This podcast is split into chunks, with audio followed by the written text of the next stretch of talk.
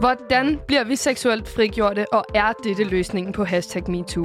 Hvordan undgår vi sætninger som sut min pik eller ødelægger din karriere? Jeres værter, Hinda Olat. og Marie Kansel, er tilbage for at rapportere fra frontlinjerne af ligestillingsdebatten i en helt ny sæson. Velkommen til Langt til Ligestilling.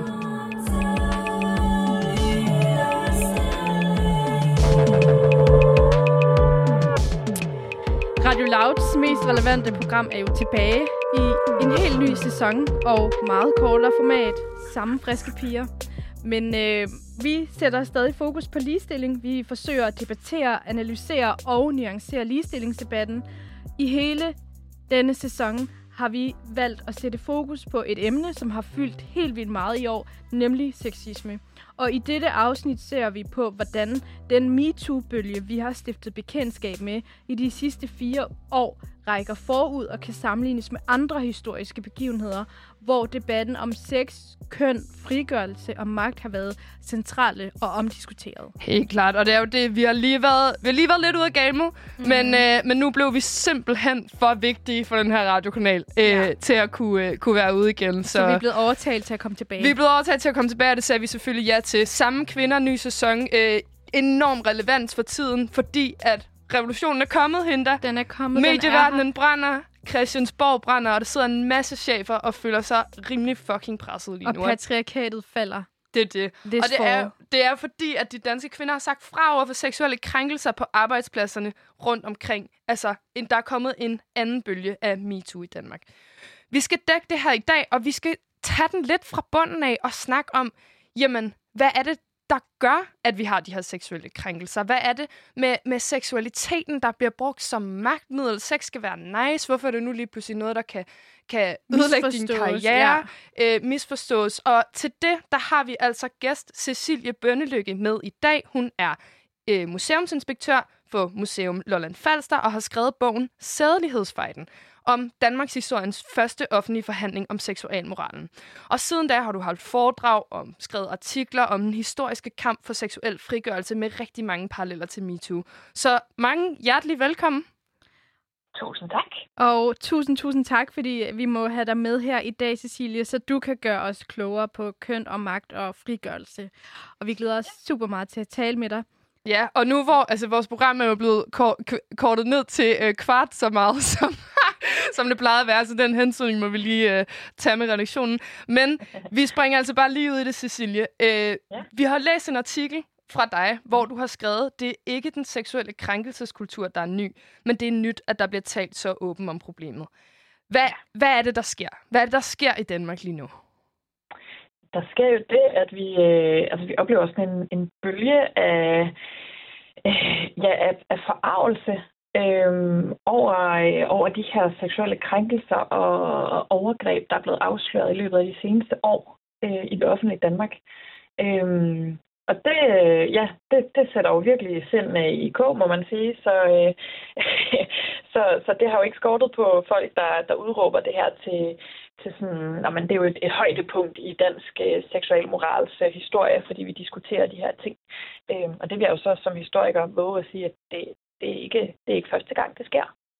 Præcis, og den følelse synes jeg faktisk godt, jeg kan genkende. Altså nogle gange, når man sidder, når jeg læser de her overskrifter, og når man sidder som kvinde, tør jeg godt at sige, og, og hører de her ting, så tænker man jo, ja, no fucking shit, Ja. at der findes seksuelle krænkelser til stede på arbejdspladserne, ikke?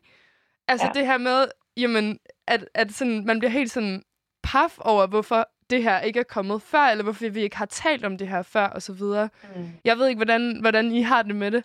Men altså, da jeg, sådan, jeg har jo øh, jeg har været sådan, vidnet den første MeToo-bølge øh, for et par år siden, og nu den her bølge. Og jeg har hele tiden tænkt, det her, det har, det har jo været helt normalt. Altså sådan, mm. hvorfor, hvorfor blev det ikke slået hårdere ned på før? Hvorfor er det først nu, vi siger, gud, det er jo, det er jo magtmisbrug. Altså, det, det har været en helt almindelig del af kulturen. Øhm, ja. Men det, nu skal vi jo videre til, hvorfor, hvor, gammel, hvor, hvor gammel er det her? Altså, hvornår, hvornår begyndte det her med, at folk begynder at misbruge magt, og det er et spørgsmål om magt og frigørelse og køn? Præcis, fordi det er, jo, det er jo også derfor, vi har taget dig med som historiker i dag, øhm, ja. Cecilie. Det er fordi, at vi synes, det er enormt spændende det her med, at du har jo draget en parallel helt tilbage fra sædelighedsfejden i 1887, hvis, du, hvis det er rigtigt. Ja, yes. perfekt. Øhm, øh, og så til den, dansk, altså den nye sådan, MeToo-debat her. Øhm, ja. Og hvis man lige, hvis jeg kort må prøve, så er sædelighedsfejden, altså det handler meget om den her sådan ulige seksual moral, der ligesom er mellem mænd og kvinder. Altså mænd har ligesom øh, på en eller anden måde haft mere sådan ret til at være utro, have sex uden for ægteskab, være mere seksuelt frisluppende, hvorimod kvinder har meget mere højere grad skulle være sådan kyske, skulle passe på sig selv, øh, skulle være jomfruelige ind til ægteskab. Øhm, ja. Hvordan er det, det her øh, ligesom hænger sammen med, med MeToo-debatten i dag? Jamen altså, det er, altså, der, er nogle, der er nogle vilde paralleller øh, fra, fra 1800-tallet og frem til i dag.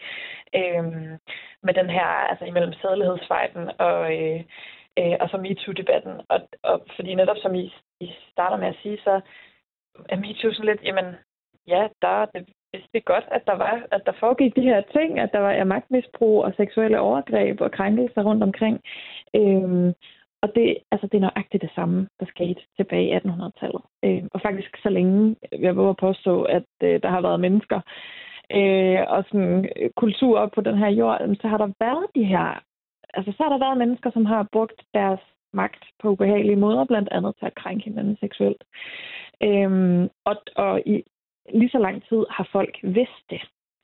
Øhm, så det er ikke det nye overhovedet, men det nye er, som, som du også meget fint ridser op, altså at, at den for første gang, altså i 1800-tallet, i 1887 under sædlighedsverden, så taler vi om det.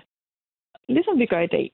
Mm. Og vi udmærket godt ved, at ja, de her mm. krænkelser, de har fundet sted. Det er rigtig mange, der er klar over. Men, men for første gang, så bliver det ligesom hævet frem i, øh, i spotlightet, øh, og vi, øh, vi problematiserer det.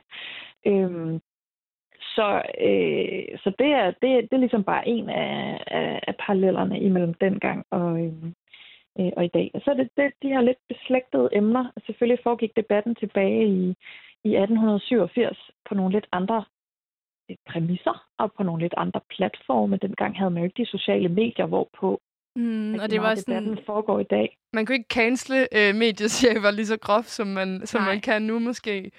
Nej, lige præcis. Øhm, så der, dengang, der, øh, der var det noget færre deltagere i, i debatten om, om kønsmoralen, mm. øhm, end der er i dag. Fordi det er, det er øh, på den måde er MeToo totalt historisk, fordi øh, jeg tror godt, vi kan sige, at for første gang er der så mange, øh, og så bredt diskuterer vi seksualmoralen, hvor i 1887 var der jo sjovt nok ikke hverken Facebook eller øh, Twitter eller Instagram eller noget som helst. Der foregik debatten jo i aviser, på teatre og mm. i romaner, og det var meget sådan en lille kulturelite, der ligesom førte an i debatten. Ja, brændte så hans ligesindede.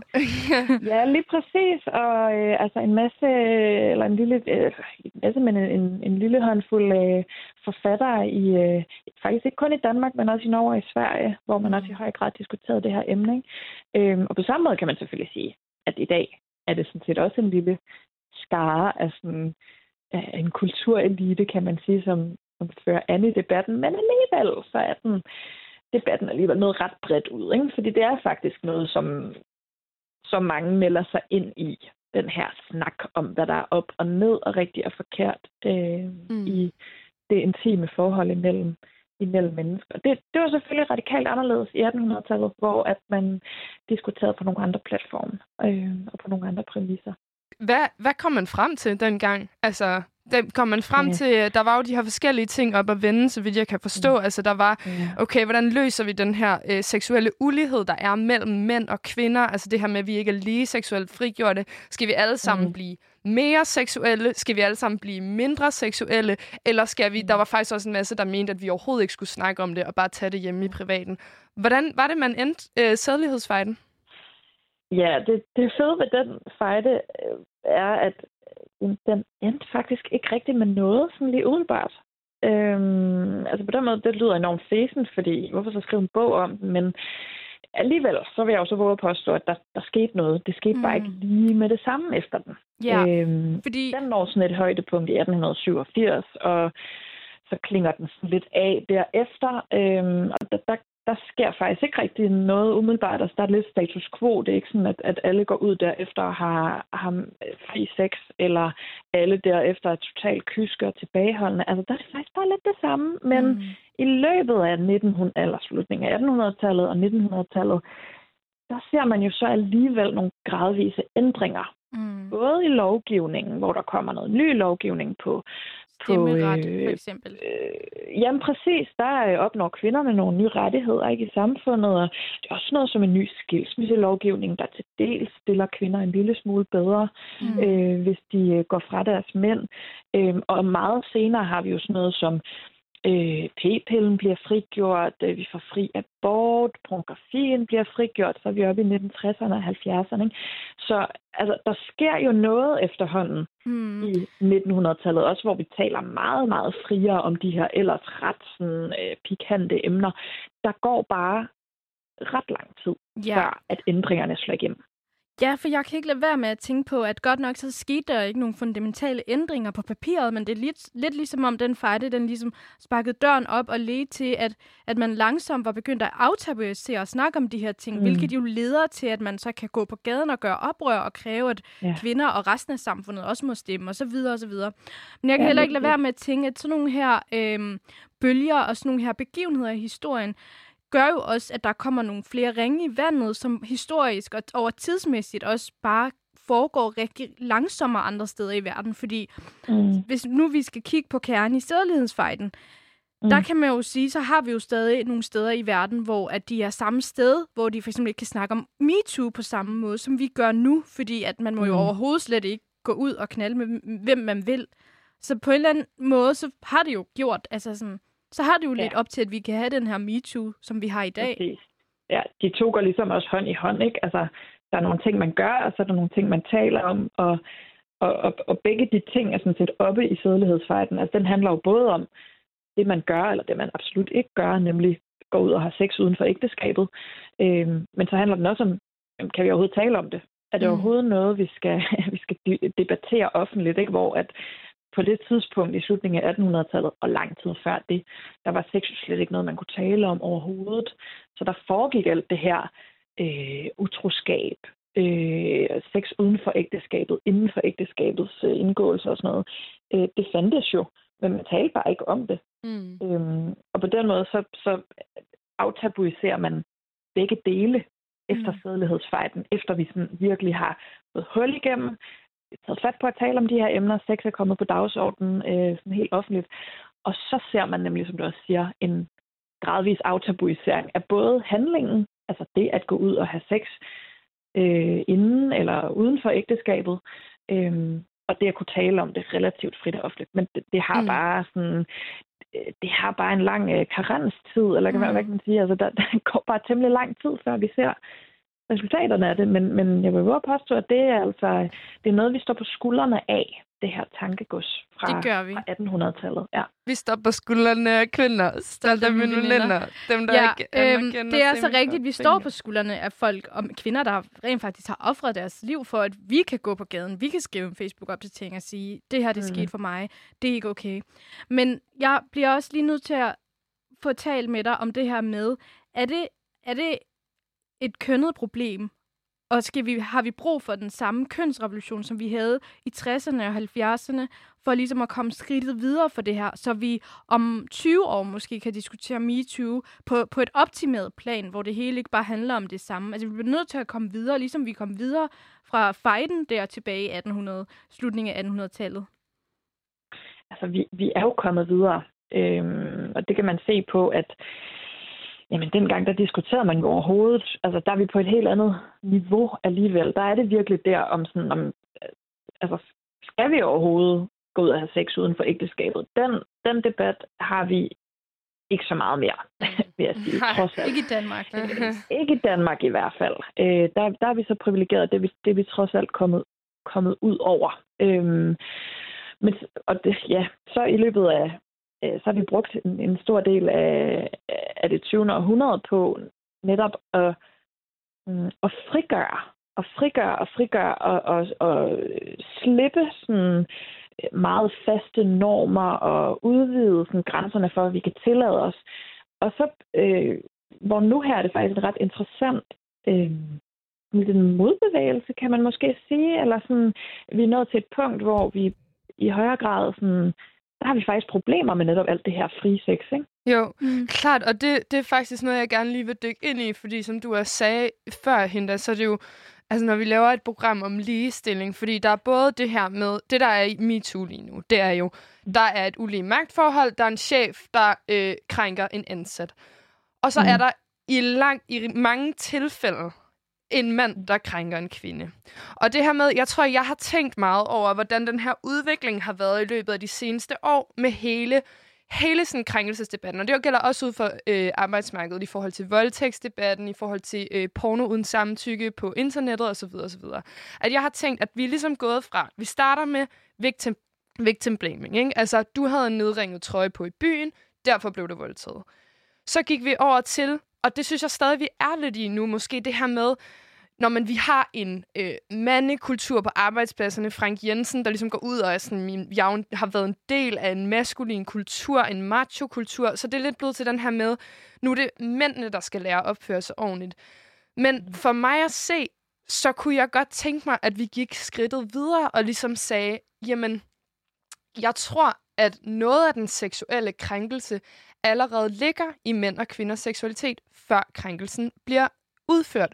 Og det er ligesom ikke mm. for at sige, at alle mænd krænker alle kvinder, men det er noget med, at mænds seksualitet stadigvæk i dag er grundlæggende mere frigjort end kvinders. Kvinders seksualitet er noget, vi kan krænke, hvor mænds seksualitet er noget, vi på en eller anden måde forventer øh, noget testosteron, noget aggressivitet, noget handling. Det. Vi, er, vi er mere åbne over for at mm. acceptere, sådan er det, i stedet for, ligesom med kvinderne, men det må du jo selv, du, du skal undertrykke det, eller sådan. Ja, på en eller anden mm. måde, og, sådan, og uden at være sådan, altså for, for sådan radikal feminist omkring det, så altså, øh, kan, vi ikke, kan vi ikke godt sige, at der også måske ligger noget sådan kvindelig frigørelse i løsningen på det her? Eller skal vi alle sammen pakke os sammen, ligesom der selvfølgelig også blev diskuteret i, i sædlighedsfejden? Mm. Jeg smider den lidt op til jer begge to egentlig.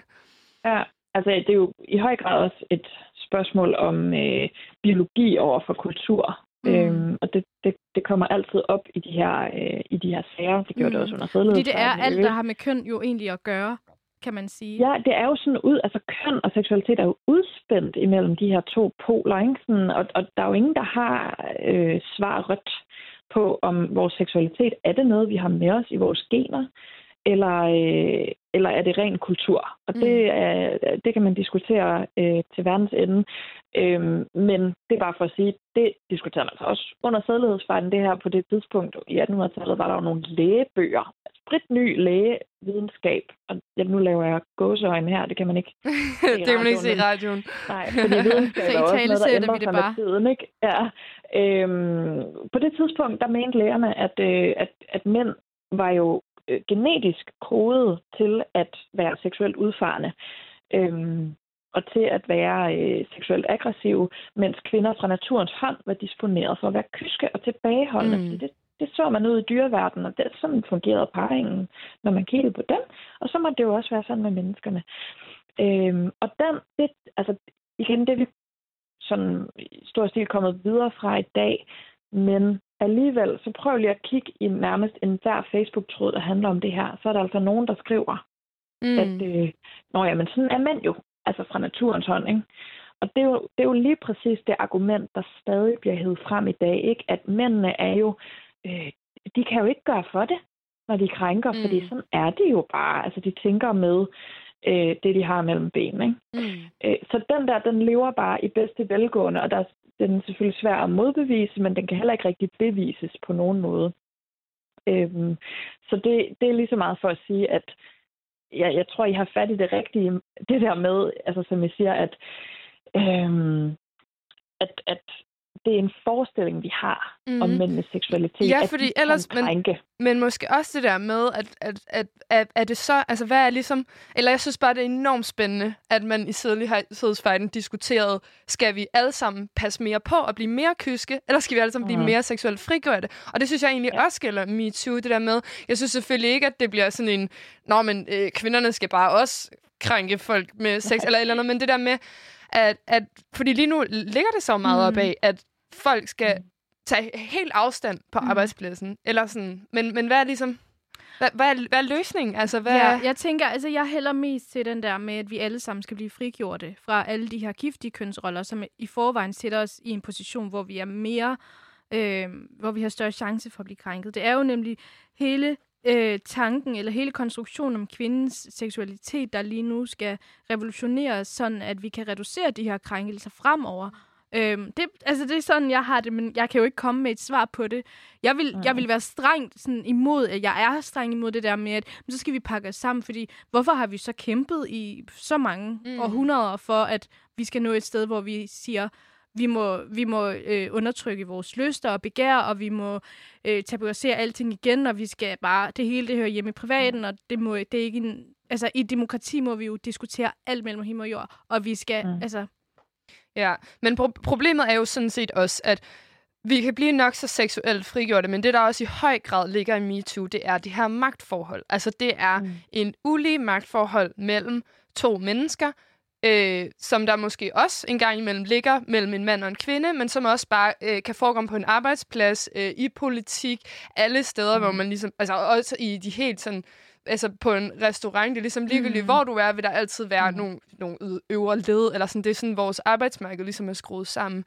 Øhm, og måske sådan lidt historisk set, altså hvad, eller eller måske generelt, hvad er det her med sex og magt, der hænger sammen? Fordi jeg tror mm. nogle gange, jeg kan være nok så sådan øh, woke her i radioen og stå og prøve at være sådan, Nå, men, og vi skal bare samtykke, og vi skal bare et eller andet. Men jeg vil da også godt sige, at når jeg har sex, jeg, jeg tænder da enormt på, at der er et magtforhold, at der er et spil, at der er et eller andet form for, altså sådan, og det er jo også noget, man altid har sagt, det her med, at alt mm. handler om sex, bortset fra sex, det, det handler om magt, eller sådan, men, men hvad, ja, hvad... det var lige den, jeg sad og tænkte på. Ja, præcis. Men så har jeg brug for at vide, er, du, er, det, er det en biologisk ting, eller er det noget, du er opdraget til, Marie? Er det, fordi vi er blevet opdraget til, at det skal være på den her måde, vi har det på den her måde?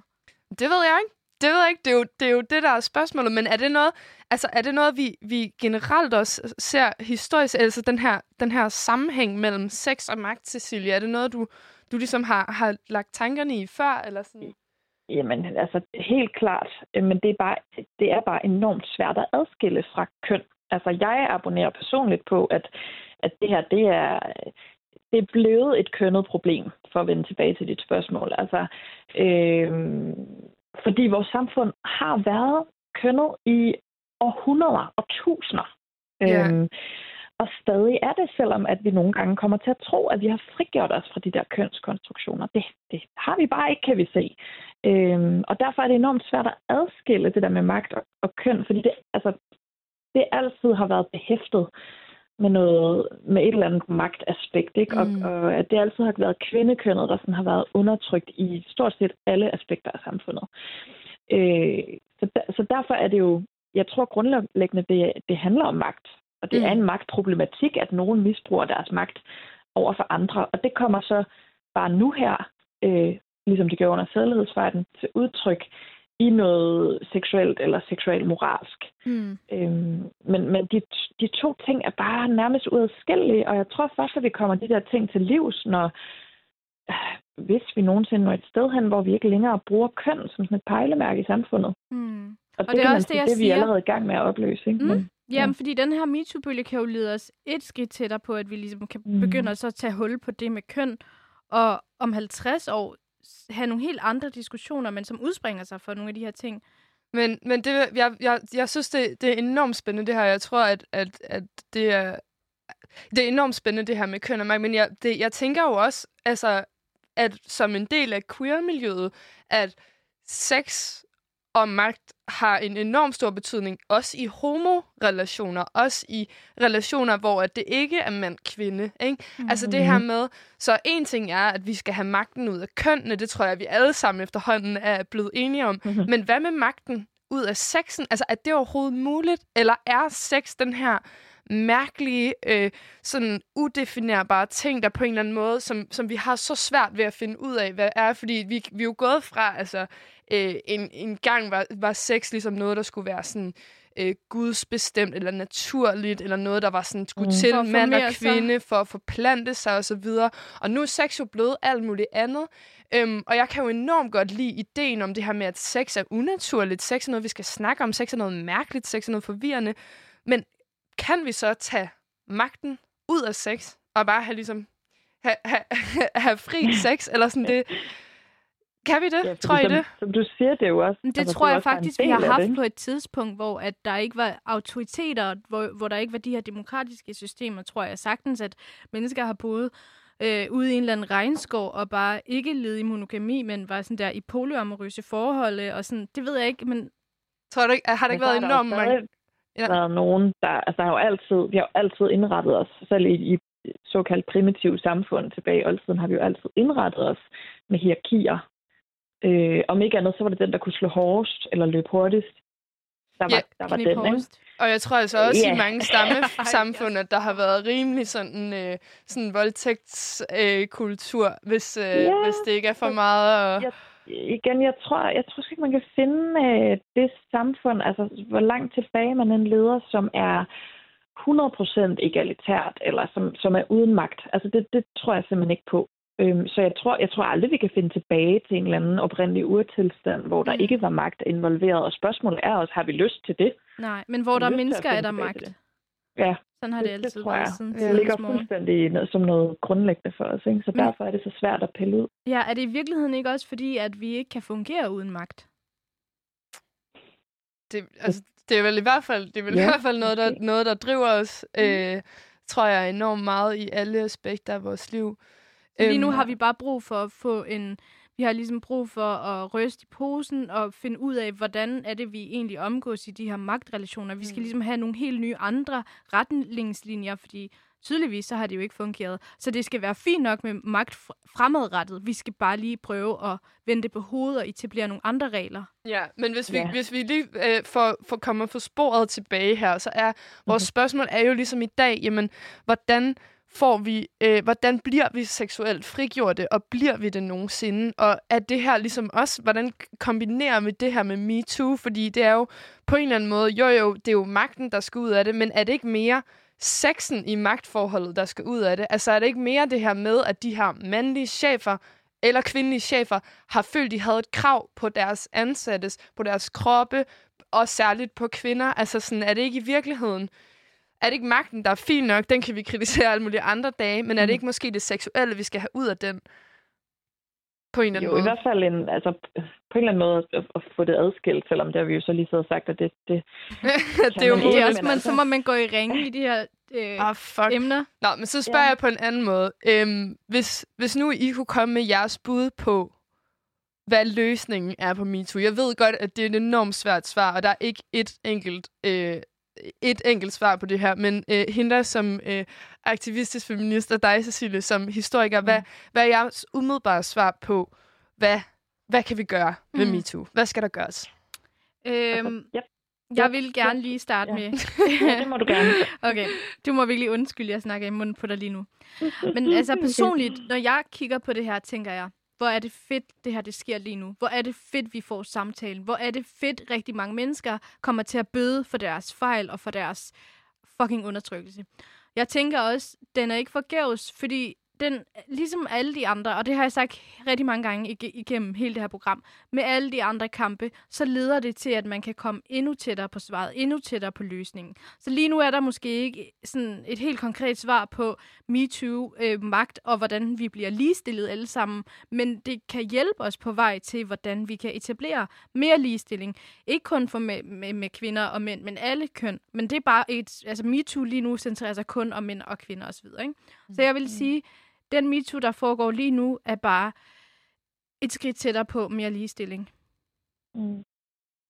Ja, altså det, øh, det, det er jeg fuldstændig enig i. Øh, egentlig. Jeg vil også sige, at jeg tror, øh, jeg, jeg tror ikke, vi kan få en, en, en løsning, som sådan udrydder det her problem, fordi altså ligesom, ligesom der altid vil være magt, og der altid vil være sex, jamen så vil der være uheldige sammenblandinger og cocktails af de to ting. Så det, det tror jeg aldrig nogensinde, vi kommer ud over. Men jeg tror, at det vi kan få ud af det her, er, at, øh, at vi kan få en anden, især en, en anden sprogbrug omkring øh, det her med køn og sex og moral og magt og ligestilling. Altså det, jeg også sådan fornemmer, at vi at man altid, når man diskuterer MeToo, sidder og sover lidt rundt i de her definitioner på, hvornår er noget en krænkelse, hvornår må man føle sig krænket, og hvem har retten mm. til det, og øh, ja, hvad, hvornår er der sex involveret, hvornår er der magt involveret. Altså, der er så mange sådan, spørgsmål i det her, hvor at vi kommer ud i en kæmpe gråzone, og vi, og vi ikke rigtig, vi har rigtig nogle faste definitioner på det hele.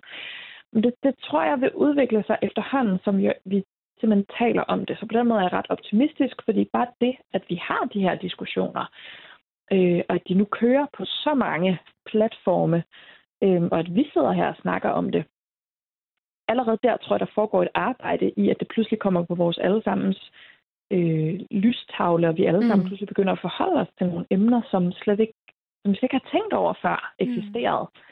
Og bare, bare der, der ligger, der ligger det vigtige stykke arbejde, som jeg også ser lå i sædelighedsfejden og i de efterfølgende debatter, hvor man faktisk sådan umærkeligt, og måske uden at der no, var nogen, der på noget tidspunkt sagde, hey, her er løsningen, det er det her, vi gør. Så skete der jo alligevel noget. Mm. Så rykkede man sig alligevel langsomt, langsomt, langsomt, men hen til, at man så pludselig øh, kunne frigive p-pillen hvilket fik ret stor betydning for den kvindelige seksualitets øh, sådan udfoldelse. Øh, at man fik fri abort, at man kunne lave seksuel oplysning og så videre og så videre, at man kunne anerkende flere køn end bare de to. Ikke? Mm. Øhm, så det, vi, altså det, det er også det, man kan bruge historien til, at, at kigge tilbage og se sådan, om, okay, vi har faktisk nogle lignende debatter øh, i fortiden. Hvad kom der så ud af dem? Og der kan jeg jo så bare ja, gentage, hvad jeg startede med at sige, at ja, umiddelbart ikke særlig meget. Man gik måske ud af sædelighedsvejden og tænkte, nå, det skete der ikke noget ved. Mm. Og så alligevel, når man så kigger på det her 130 år efter, ikke, så kan man jo se, nå ja, okay, vi fik faktisk rykket os på en eller anden måde, bare fordi vi talte om det. Lige præcis. Og det er også lidt, lidt det, jeg har forsøgt at sige hele tiden. Med, at sådan, jeg tror, altså det er mit bud på, hvad, hvad, hvad hele meningen med alt det her er. Lad os i hvert fald øh, håbe, at der kommer en løsning på det hele. Og så er vi faktisk færdige for i dag. Øh, tusind tak for ordene, Cecilie Bønnelykke, Bønnelykke øh, museumsinspektør på Lolland Falster Museum. Øhm, og hende der, tak. og Marie Kansel. Vi slutter af herfra. Lang til ligestilling. Lyt med på Radio Loud. Vi sender 8 afsnit.